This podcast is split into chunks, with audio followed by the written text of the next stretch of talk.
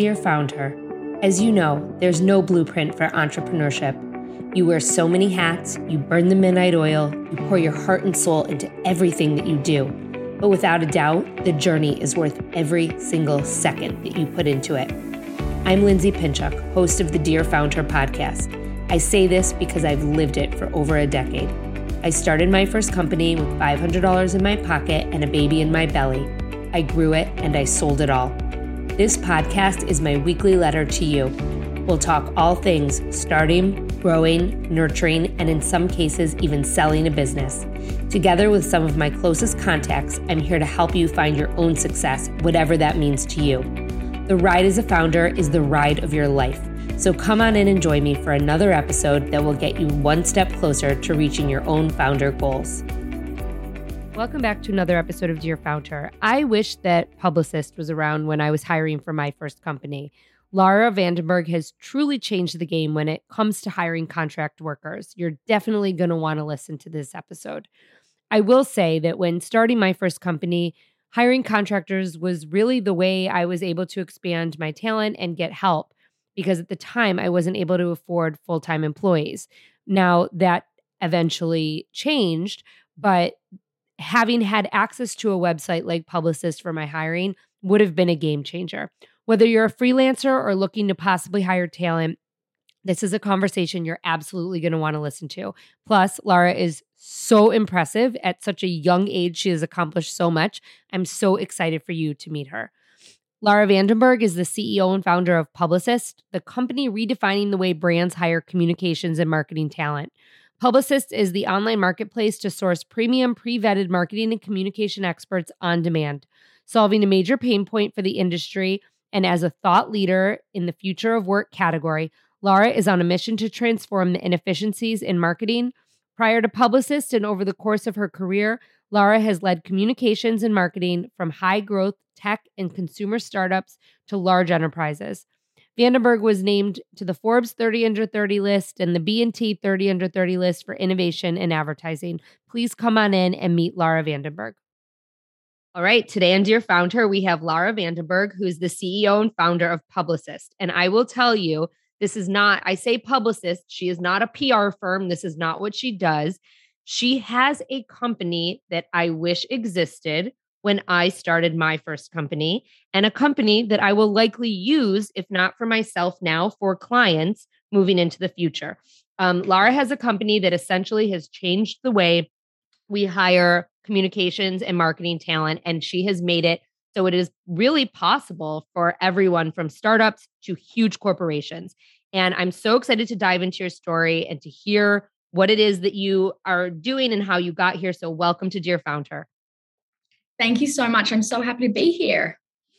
So, okay, you have an amazing story and you are you are a young founder and mm-hmm. I hope you don't mind me saying that, but it is very impressive what you've been able to accomplish um you know at such a young age. And so I would love for you to take us through the journey on how you got to where you got and how this idea even came about.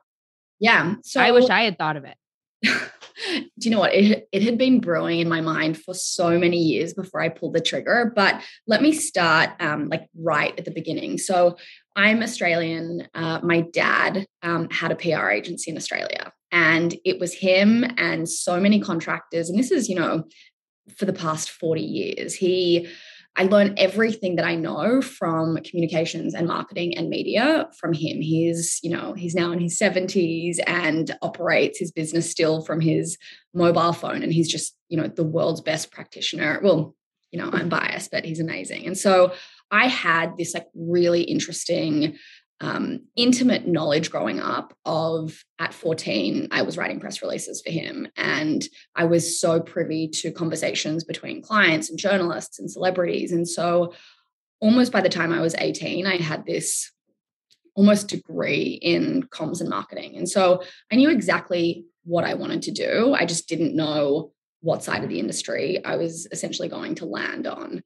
Um, university in Australia is a little different to in the US that it's not like you go to college and it's you're there. I had a full-time job as the same time as I did, you know, a four-year degree. And so I was in media and then I went to um, a PR agency and that's kind of where I really got my my foot in the door. um, finished the degree, and I think the next day I was on a plane to New York to just kind of get out of there and had, you know, booked a one way ticket um, and ended up getting a job. I applied for every job, you know, hustled my way in um, and ended up working for an amazing company called Westfield, the big mall developer. And I worked on the marketing team as, you know, I think I was getting coffees at the time. And we launched Westfield World Trade Center. So the first property in New York. And I mean, kind of coming in starry eyed to have that as the first thing you do was just, you know, it was an unbelievable experience and you know made amazing relationships still my my boss who was the cmo there you know we're still close today so i was there at westfield um, so on the brand side and wanted to jump into the startup scene so this was you know 2014 the startup scene in New York was really, really hot. It was, it was very exciting. And I think when you're interviewing a startup, you're almost interviewing them more than they're interviewing you. Like you are joining this crazy mission, and it's almost like the talent is interviewing the company rather than the inverse. Mm. Um, so I ended up working for a beauty company um, as pretty much the sole comms and marketing person. So the company is called Archetypes. Um, was a female founder. Her name's Christina Carlino, and her previous company was Philosophy. So she sold, you know, you know, phenomenal female founder, but she sold, scaled and sold philosophy, um, and then archetypes was her her next project. So I did that for a few years, um, and then jumped into tech, which you know, not a natural progression. Um, you know, my my background's very non-linear, but essentially went from beauty to tech and really dove in the deep end. Um, at that point, I joined as VP um, of a SaaS enabled content marketing platform called Notch and really got so deep in the tech side of the advertising industry. So that was kind of my background, jumping around from agency to larger enterprise to consumer to tech. And I give that background because I had the same problem no matter where I was in the industry. Um, and that problem was really kind of twofold. And the first problem was access to premium communications, creative, marketing, content, production talent is really, really hard to access. Um, so that's kind of the that's the story to get us to to the problem of of what I was facing. So you have this problem and what is the solution i mean what happens like what what how do you decide okay i'm going to create this platform online that anyone can essentially tap into so i think it was 2018 and i had built up such an amazing network or maybe yeah 2018 i had built up such an amazing network in new york that i was almost operating as a human marketplace. So my friends from the agency and brand world were saying Lara, I need an amazing strategist or creative director or videographer. And so I was spending all of my time outside of my nine to five making these introductions. And so that was kind of the pain point. And I guess what in terms of incumbents and what existed in the in the ecosystem were you had staffing agencies who are taking between 20 and 35% for anything from a project to a full-time role. Um, you've got horizontal marketplaces like the Fiverrs of the world, the Upworks, and they're fantastic, but they don't vet the talent. With marketing and when it comes to brand, it's not a binary outcome. It's not like you did this or you didn't do this. It is such a subjective art that you need premium talent. And so that was kind of the the tipping point in which I was like, how is there not a solution for this? And so I guess when I started, I knew nothing. I was not a technologist. I worked at a tech company. So I had relationships with engineers, but I didn't know the first thing about being a project manager or product manager. Um, but I was really close with the CTO at Notch at the time. And he was, you know, amazing in giving me, giving me so much help and advice and really told me kind of how to run, um, how to be a, more of a project manager. And so Wait, I want to ask you something though. Sorry, and I don't mean to interrupt you, but like when did you decide it was like a website? Like like you like when did you decide like this was like how it is now is like how it was going to be? You know what I mean? Because I think it's so easy to like have this problem, you have this solution, and you know you can solve it, but like you were kind of solving it for people manually. But how do you decide that like this is how it's going to be? I wish that I had a better answer than I just did it. I like I know that there is so much um, education on there on like you know do MVPs and start with groups, but I just went for it. I it was like I didn't have that much to lose. It was like this is either going to work or it didn't, and you spend a little bit of money um, in trying to kind of build a 1.0 or an MVP, and then if that works and if people are using it, then you can have you know we ended up raising money, and I'm sure we'll get to that um, in a little, but that's what we did. I, I so that I don't have a better answer for you than it was my gut was so strong. Um, the other thing that's really interesting is so we're in this in, we're in this category called verticalized marketplaces or you know and they exist for legal and they exist for accounting and they exist for nursing like even now engineering and management consulting and nothing had existed in marketing and i really think that the reason is up until almost 5 years ago in the industry, you had one of two roles. You were either in house or at an agency. And so this move to freelance and contract work, and that's you know 90% of what we do is is contract consulting, freelance, fractional. Um, that really has only started to be more sophisticated in the past five years. And while it wasn't influenced by COVID, COVID was such an accelerator for people to leave their jobs that they weren't getting the satisfaction out of um, their employers. They realized that they can can work on their own terms for those that they like, making more money with more of a work life balance. And so I think a lot of a lot of that has been in our favor. Um, we launched to market May of 2020, so it was probably the least ideal time to launch. It was supposed to be March, and every day it was like, is today the right time? Is tomorrow the right time? And it, it just got to a point where we just we did it. Guess what? I have two spots open on my coaching calendar starting October 1st. Many of you have asked me how you can work with me one on one to build your community through sustainable social media practices, partnerships and collaborations, email marketing, publicity, and more. Earlier this summer, when I announced I was taking clients, the spots filled up in less than a week. But good news my calendar is opening up, and I'll be taking on two new clients later this fall. If you're interested, simply grab 30 minutes from me through the link in the show notes, and let's talk about how we can work together to build your community for bottom line growth. I can't wait to meet you. So you you had access to engineers and whatnot, and you decided to build this platform. And so you built a website marketplace and you're pushing back the the date because no one knows what the hell's going on at this time and eh, like should you launch should you not launch and so you put it out there in the world. How do you put it out there and what happens when you do? So yeah we had so i actually had engineers in poland build a site start to finish. And so it was, you know, it was a year of working my nine to five, and then I called this my five till nine in, um, you know, getting up at 4 a.m. and doing calls with them every day. And then after hours, kind of working on everything else that needed to happen. Because again, this is a tech product. This is, you know, we launched a 100% tech product, which I had no idea what I was doing. Um, so we launched in May, I think it was May 6th, 2020.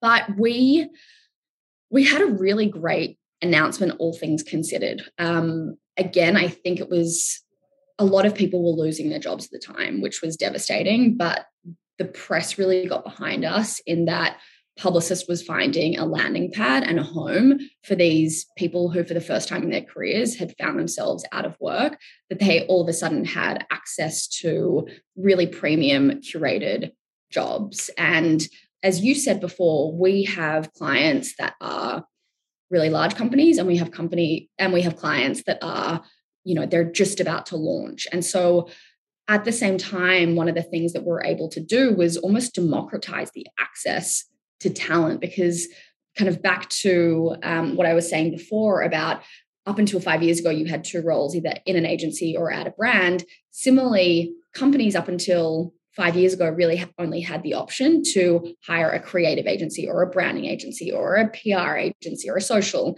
And so, what we've been able to do is really support and highlight you know the multi hyphenate independent so someone can really go deep on i need a healthcare uh, freelancer who's a creative director and has done vaccines, and you were able to find that really hyper specialized talent on the platform.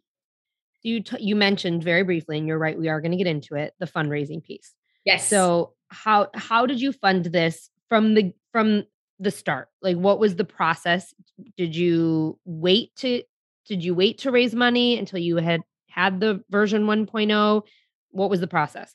So we've raised two rounds of funding now. Uh, we raised a pre-seed, which you know used to be called Friends and Family, from majority chief marketing officers that I had relationships with, who themselves had this pain point their entire career. Um, so that was that's really beautiful. We've got, you know, I love every every one of my investors, and I know not everyone can say that, but they're really spectacular humans who can empathize with the pain point. So it was a lot of CMOs, heads of agency, heads of media companies. We had a couple of funds uh, come in as well. So it was look, it was really tough the time in which we raised. It was again you know the first I cannot even imagine first half of 2020 when the whole no one has any idea what's happening. And I'm, you know, essentially begging people to part with their money. And we got there and we had enough cash. And, and last year we raised another, um, you know, lean round of funding. But yeah, it's, so okay, so I I have so many things that I'm going to make you explain. Just, okay. just I want you to know. So first, I want you to kind of walk us through where you are now. So it's been two years. Congratulations. Where are you now? So we as a company are, let me hang on, let me um okay, so two years in, the company looks very different to what I thought it was going to look like. So we have actually spent the last six months completely rebuilding the platform for it to be a very um, call it scalable platform so we can work with really really large companies so over the last two years, I think one of the biggest learnings has been bigger the company, bigger the pain point, more people that they need to hire. And I think that reason is corporate America is not adjusting as fast as the pace of talent wants them to. And so we're seeing some companies with 40 to 45% attrition rates and you cannot do business when you're trying to hire for half of your organization so we and i can talk to you know the platform we've got 10,000 vetted marketers on the platform. So we vet every single person and we look for things like we've got five years minimum experience um, is essential. You know correct geography we're live in the us the uk australia um, and we'll open more more european uh, regions this year. Um, we look for things like portfolios and references and agencies brands publishers you've you've worked with to skill sets and industries. And the reason that we ask for such rich data is so we want the client and the talent to be able to shorten their decision making time because sometimes it takes companies 16 weeks to hire a contractor. Now, mm-hmm. no 16 weeks to hire a contractor. Um, now, when we say contract, that could mean a 12 month retainer, or that could mean a 1,000 word blog post. And so we really do. So, of those 10,000 people, we have five, we call them um, talent pillars. So, communications, creative, marketing, content, and production. Within those five talent pillars, we have hundreds of skill sets, and it ranges from you know, I've mentioned some art direction to crisis communications to content to photography. So it's really anything in marketing. Um, and then on the client side, we work with company, we work with everyone. And what's really interesting, as we've seen over the last couple of years, is our platform is almost a reflection of what's going on in culture. So last year, the demand for healthcare and crypto and fintech and t- general technology just boomed and then that's kind of settled a little more. But we really work across 60 of the main industries from you know healthcare to wellness to tech to everything in between. But you are a reflection of what is going on in corporate america and in the workplace. I mean i like so i have been saying for years and i will say you know when i had my first company before it was sold i had I had employees but I also used a lot of contractors, as do many small businesses. And I always said in that moment, you know, I, I have this company for moms and I want to be able to employ moms and give them the flexibility that they want in the workplace. And so it was a little bit ahead of this time, right? I mean, this was like five, six years ago. I had tons of flexible employees and it was great because I wanted them to be able to work and be a mom just like me. That's why I started my company. Fast forward, here we are. And this is the way of the world. I mean, no one is, everyone wants flexibility now. No one's working nine to five. No one's chained to their desk, and people want to work on their own terms. And you are providing that to on both ends of the spectrum. And at the same time, companies want to have contractors. They don't want these long-term commitments. So it's you are a reflection of the working world at the moment, which is incredible. Yeah. And look, I think on that as well, one of the things that we're so we've kind of addressed the problem why clients need publicists. On the talent side, what we found that's really interesting and how we're helping them as well is a lot of people who have been in full-time jobs for a long time are first-time freelancers. That is a massive trend. You know, they're saying by 2025, 50% of the US is going to be freelance. Crazy numbers. What's really interesting though is our talent, most of them are just very, very good at the work. But when it comes to, they've never had to pitch before for themselves, which as a marketer is actually way harder to do than you would think because we are constantly writing briefs for other people, but we've never had to write a brief for ourselves. So the pitching, the sending contracts, the sending invoices, the tax stuff, um, we actually do that completely on the platform as well. So we've integrated and we, we can go through the flow, but we want to alleviate the business admin for all of our talent so they can really just focus on what they're good at, which is the work. Which is awesome. And that's what, who doesn't want that? How are you making money? So we make money in one of two ways. Um, we only charge the client and we charge them as they go. So we take a percentage of um, the contract fee if they are hiring kind of like one to five to 10 people, which is, you know, small businesses. After 10 people, that starts to get pretty expensive um, if we're taking a percentage every single time. So at that point, and this is, you know, how we work with larger companies, we just charge them a license subscription fee um, annually so they can hire as many people as they want. So that's how we monetize. We have no interest in taking money away from our talent. Um, so we just, you know, partner with with the clients. Today's episode is brought to you by Hivecast, an amazing agency providing high quality podcast production made simple and affordable. I hit the jackpot when I came across Hivecast. As I pieced together services from contractors all over the web initially to help me with my podcast, Hivecast was everything that I needed all in one place. For just $500 per month, they not only produce and edit four episodes, but they also create the marketing assets. Emma, my account manager, is amazing, making sure that I'm on task and that we can schedule episodes regularly and by my deadlines. Honestly, the time saved working with Hivecast is worth at least triple what I'm paying. Their sister company, Fireside, offers other marketing services for small businesses, including social media management, Facebook and Instagram ads, search engine marketing, and so much more. Again, all at a rate palatable by a small business owner. The best part there's no contract. You can purchase their services as needed on a monthly basis. Use the code FOUNDHER and save 50% off your first month of services. Give them a try. The decision to outsource this part of my business has surely saved me a ton in the long run, and it was the best decision I've made for my business.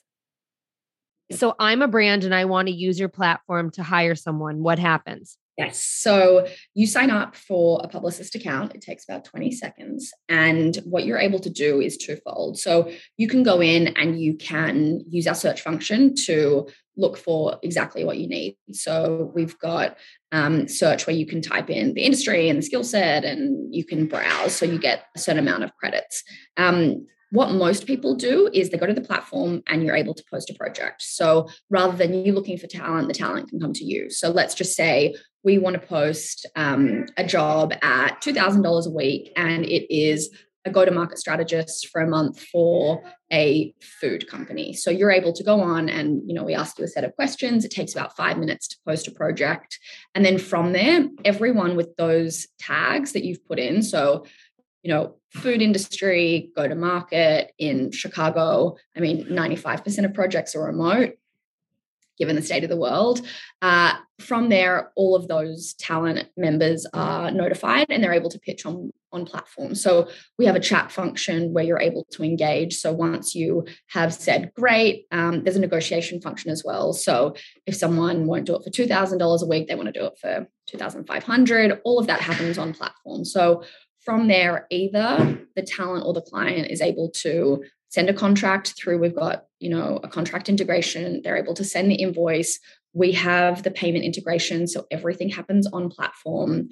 Um, the talent's paid up front, which is a really huge thing because, again, the biggest problem, particularly with agencies, is this concept of like net 30, net 60, net, like, God forbid, net 90. Mm-hmm. Um, we've seen net 120, but it's you can't live like that. And so we're really trying to change the narrative, particularly in marketing, that we want you to get paid 50% upfront for your work so you can continue to live because i think that is definitely a barrier to entry for a lot of um, independents is is cash flow um, yes. and so we're really trying to to change that as well so on the converse i am a freelancer and i want to be on your platform how does that work uh, so when you're talent, you apply to have a profile and portfolio on the platform. So we ask you for things like past works, references, bios, and kind of a lot of the skill sets that we've we've spoken through.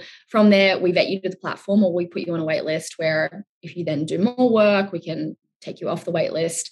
Um, from there, you can browse for through our job boards of everyone that's come onto the platform that has put um, that has posted jobs in the last X amount of days.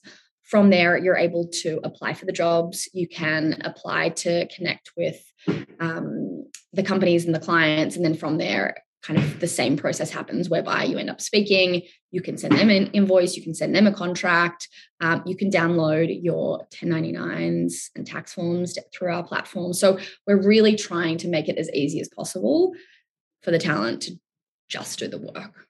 How big is your team now? And are you using contractors or do you have employees or a mix of both? So we are eight full time. Um, we use Publicist often to hire for um, content and PR, and we've done go to market. So it's my favorite thing. I, I'm such a marketplace nerd. So any you know any excuse I get. Um, the team should probably double in the next couple of months, which is exciting and daunting. Um, but we've got a really strong remote team. We, I think that's one of the silver linings about launching in COVID. Um, when we launched, it was my CTO and I, um, and we didn't have that hurdle of returning to in person. We just started remote because it was early 2020, and so we have started a culture that is remote and everyone's really happy we're meeting in person three and four times three or four times a year and i think that's going to be the future of the company forever that's so awesome. So you've obviously solved like your biggest problem and the problem that so many people have. But what are some other bumps in the road that you've come across as a founder? I mean, obviously, you switched gears from being an employee to being a founder, and at, at one point you were both, and we're going to talk about that in a minute. But um, what have been some of the challenges that you faced? I think being non-technical in the beginning was a huge challenge, and so you know, again, I paid my CTO before I paid myself for a long time because he was, you know, he complemented my, you know, stark weakness. And I think that's been something that's been a really important lesson. You need to hire um, for the superpowers that you don't have. And so I have a Thank team. Thank you for saying that.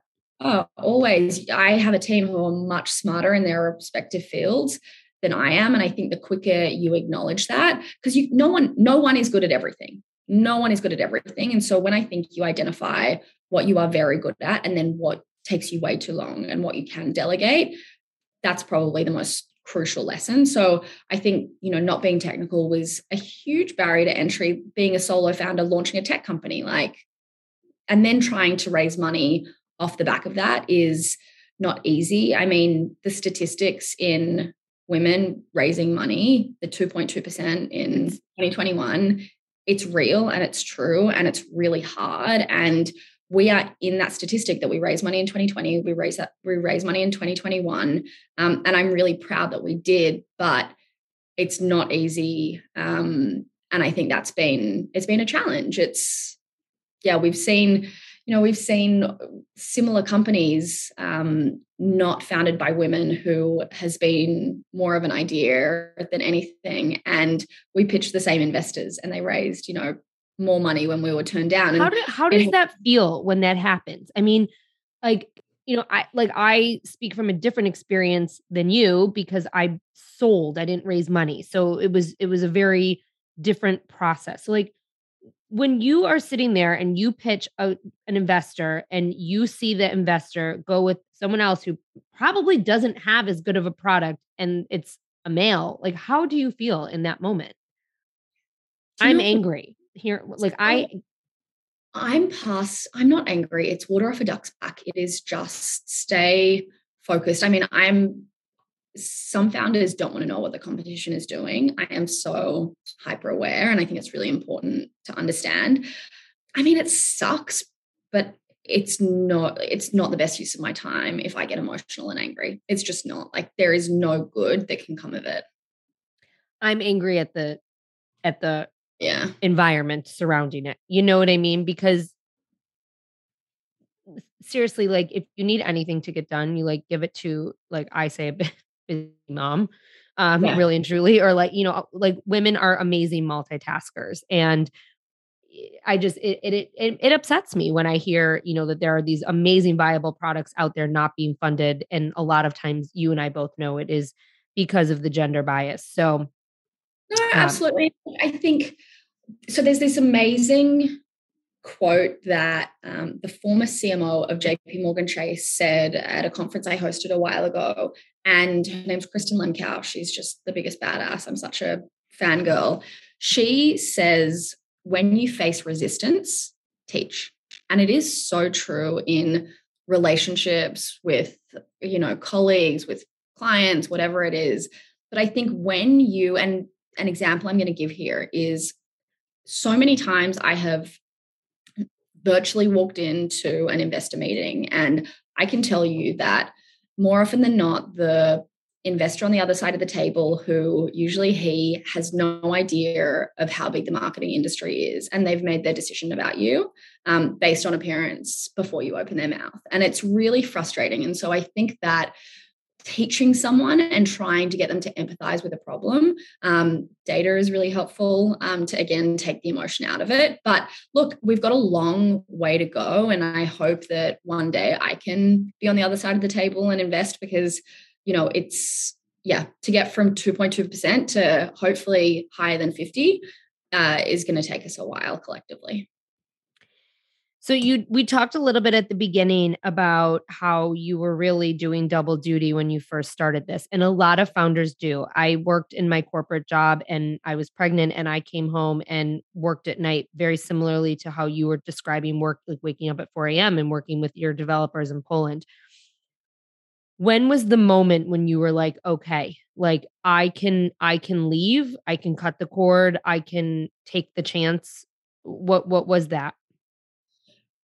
So I I'm a hyper communicative person. I mean, you know, no surprise in terms of the line of work that I'm in. Um, and so when I came up with the idea and when I registered the business, and because I was working at a hyper growth tech startup, you need to divulge anything that you're working on um, to the company. And so I did that in 2018.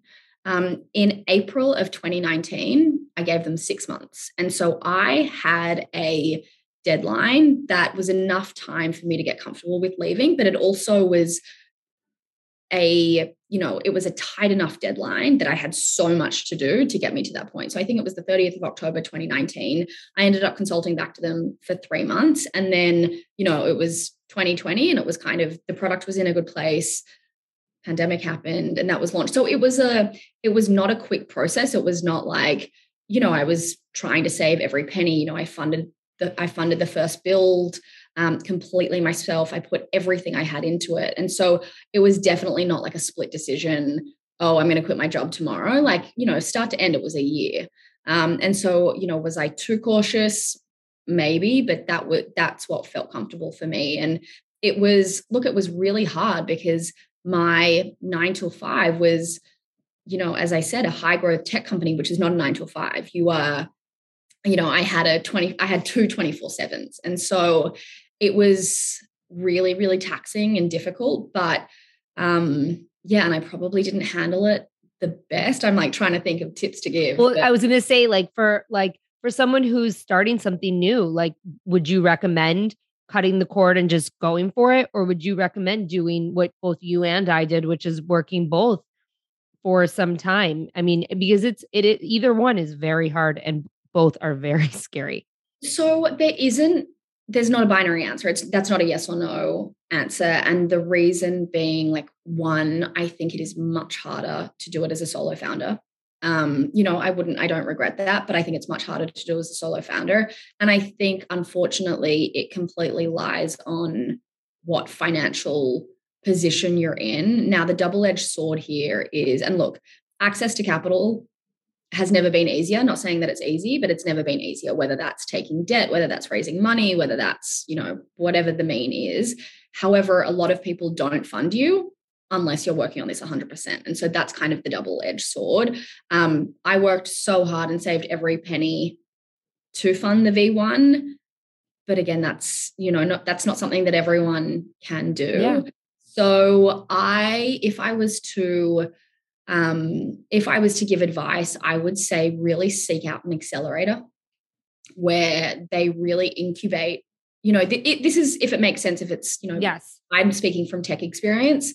So if you can seek out a tech a tech accelerator or an incubator where they're helping you incubate the idea, they're introducing you to your founder, they're giving you some money for equity. I would say that if you can get into one of those, once you get in, quit your job and then go go down the process.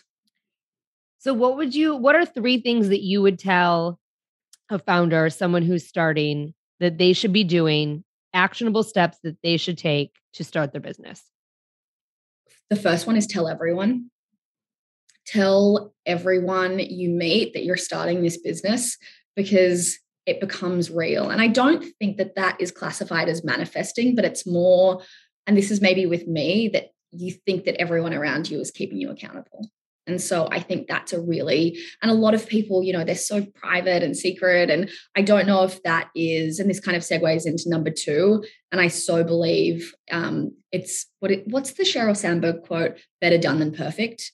Um, it's never going to be perfect. It's never, ever, ever, ever going to be perfect. And so just get it out. Um, and then, and then iterate. And then let the world give you feedback once everyone you've told knows about it. And then the third thing is what we said earlier is really identify what you're not good at, identify what you're amazing at, and then fill in the blanks and figure out, you know, how people around you can help you because I'm not an accountant and I'm not an engineer and I'm not, you know, I'm not a finance person. And so I think that they're probably the three things that I would say. Lara Vandenberg, CEO and founder of Publicist, thank you so much for joining me on Dear Founder today and for sharing your story and your knowledge and your wisdom and experience. I am so excited to see where this goes. Thank you so much. Oh, this has been so fun. We could, I wish we were doing it over wine or something. I know, in Puerto Rico too. Uh, sounds great.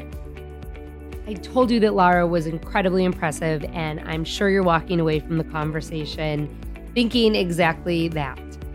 There were so many takeaways from today's discussion with Lara, and as you know, I'll be sending them to my email list. So you're going to want to make sure that you subscribe to the link in the show notes. When you do, you'll also get a lesson every single week to help you grow your business. But for now, here are my top five takeaways from today's episode. Number one, the bigger the company, the bigger the pain point, and the more people you need to hire. Corporate America has not developed as fast as it needs to in order to hire and keep people from leaving. Number two, you may have to pay your employees before you pay yourself. It's part of being a founder. When you find someone that complements your shortcomings, it's imperative that you pay them first. Number three, no one is good at everything. When you identify what you're good at and what you can delegate, that is the most crucial lesson. You need to hire for the superpowers that you don't have. Number four, it's important to understand what your competitors are doing but there is no good that can come out of getting emotional and upset about circumstances surrounding business or circumstances that are out of your control. Number 5, when you face resistance, teach. When you know someone who when you know someone has made a decision about you before you even open your mouth, teach them, get them to empathize with you and to understand what it is that you provide and how you can solve their pain points. I want to thank Laura so much for being here on today's episode, and thank you to everyone who tuned in. If you like what you're hearing, please make sure you take out that phone, scroll all the way down, hit that five star rating, or leave a review so that others can find us.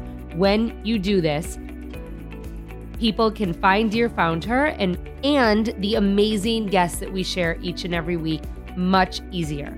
So please make sure you also subscribe to the show on Apple Podcast or follow us on Spotify or wherever it is that you listen. If you know someone who is looking to hire, or if you know someone who is starting their own business, please make sure to text them this episode, or you can share it in your Instagram stories. Tag me, and I will be sure to share them to say thank you. Please stay tuned for another episode of Dear Found Her coming your way every Tuesday and Thursday.